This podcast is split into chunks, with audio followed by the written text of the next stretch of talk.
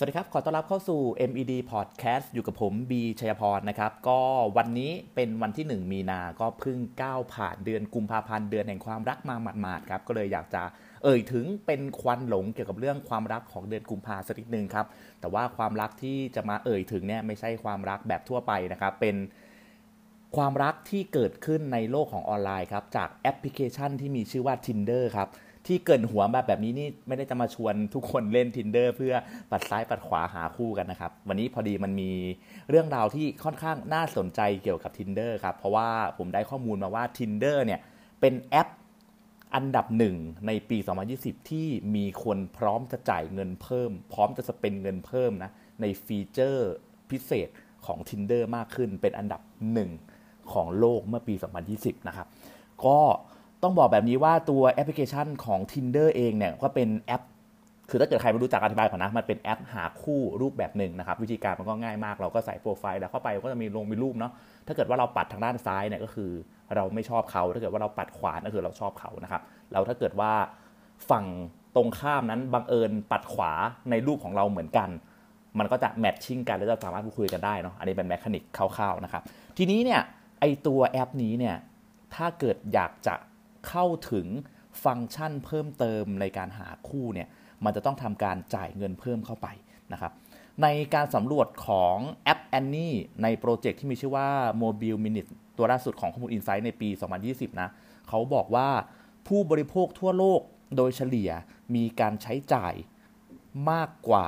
3,000 ล้านดอลลาร์ หรือประมาณ 90,000 ล้านบาทนะครับ ไปกับแอปหาคู่ทั้งหมดเพิ่มขึ้น 15%ต่อปี แล้วก็ยังมียอดดาวน์โหลดแอปหาคู่ต่างๆเนี่ยมากขึ้นถึง 560 ล้านครั้งด้วย และสำหรับแอป top 10 ของแอปหาคู่นะครับ อันดับ 1 ก็แน่นอนว่าเป็น Tinder นะครับ อันดับ 2 ก็ Bumble App อันดับ 3 p a i r อันดับ 4 Badoo อันดับ 5 Meet Me อันดับ 6 Hive อันดับ 7 Tantan อันดับ 8 Grindr อันดับ 9 t a g g e t อันดับ 10 POF online dating นะครับ ใครที่ยังโสดอยู่ก็ลองไปใช้กันดูนะครับ แต่ว่า ก็พ่วงอีก 10 แอปแล้วกันที่ไม่ใช่แอปหาคู่นะครับ เป็นแอปอย่างอื่นๆด้วยนะ มารวมกันด้วยนะครับ รวมรวมแอปหาคู่ไปด้วย รวมแอปอื่นด้วย 10 อันดับเหมือนกันที่คนพร้อมจะ spend เงินเข้าไปมากที่สุด 10 อันดับนะครับ อันดับ 1 ยังเป็น Tinder อยู่ อันดับที่ 2 TikTok ครับ อันดับที่ 3 YouTube อันดับที่ 4 Disney Plus อันดับที่ 5 Tencent Video 6 Netflix 7 Google Drive เออไม่ใช่ Google One ครับ8 iQIYI อันนี้เป็นแอปจีนนะ9 Bigo Live 10 Pandora Music ครับ ก็ต้องบอกว่า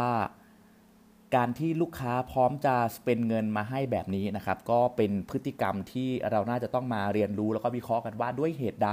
ลูกค้าถึงอยากจะหรือว่าพร้อมใจพร้อมที่จะเป็นเงินให้กับตัวแอปพลิเคชันต่างๆนะครับ ก็ต้องบอกว่าถ้าเกิดความเชื่อ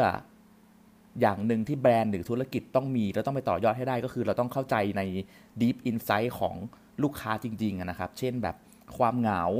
หรือลูกค้ามีความเขินอายที่เป็นปัญหาในการไปพบเจอกับใครมาก็ตามเงี้ยครับเอาตัวแอปหาคู่ก็จะช่วยได้ หรือว่าการออกแบบดีไซน์แอป ให้เข้าถึงผู้ใช้ได้อย่างง่ายดายอย่างเช่น Tinder เนี่ยเขาก็รู้ว่าวิธีการใช้มันก็ง่ายมากแค่ปัดซ้ายกับปัดขวา มันก็เป็นกิมมิคที่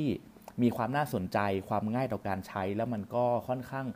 มินิมอลแล้วก็ง่ายต่อการทำความเข้าใจนะครับ ดังนั้นก็ความสำคัญของ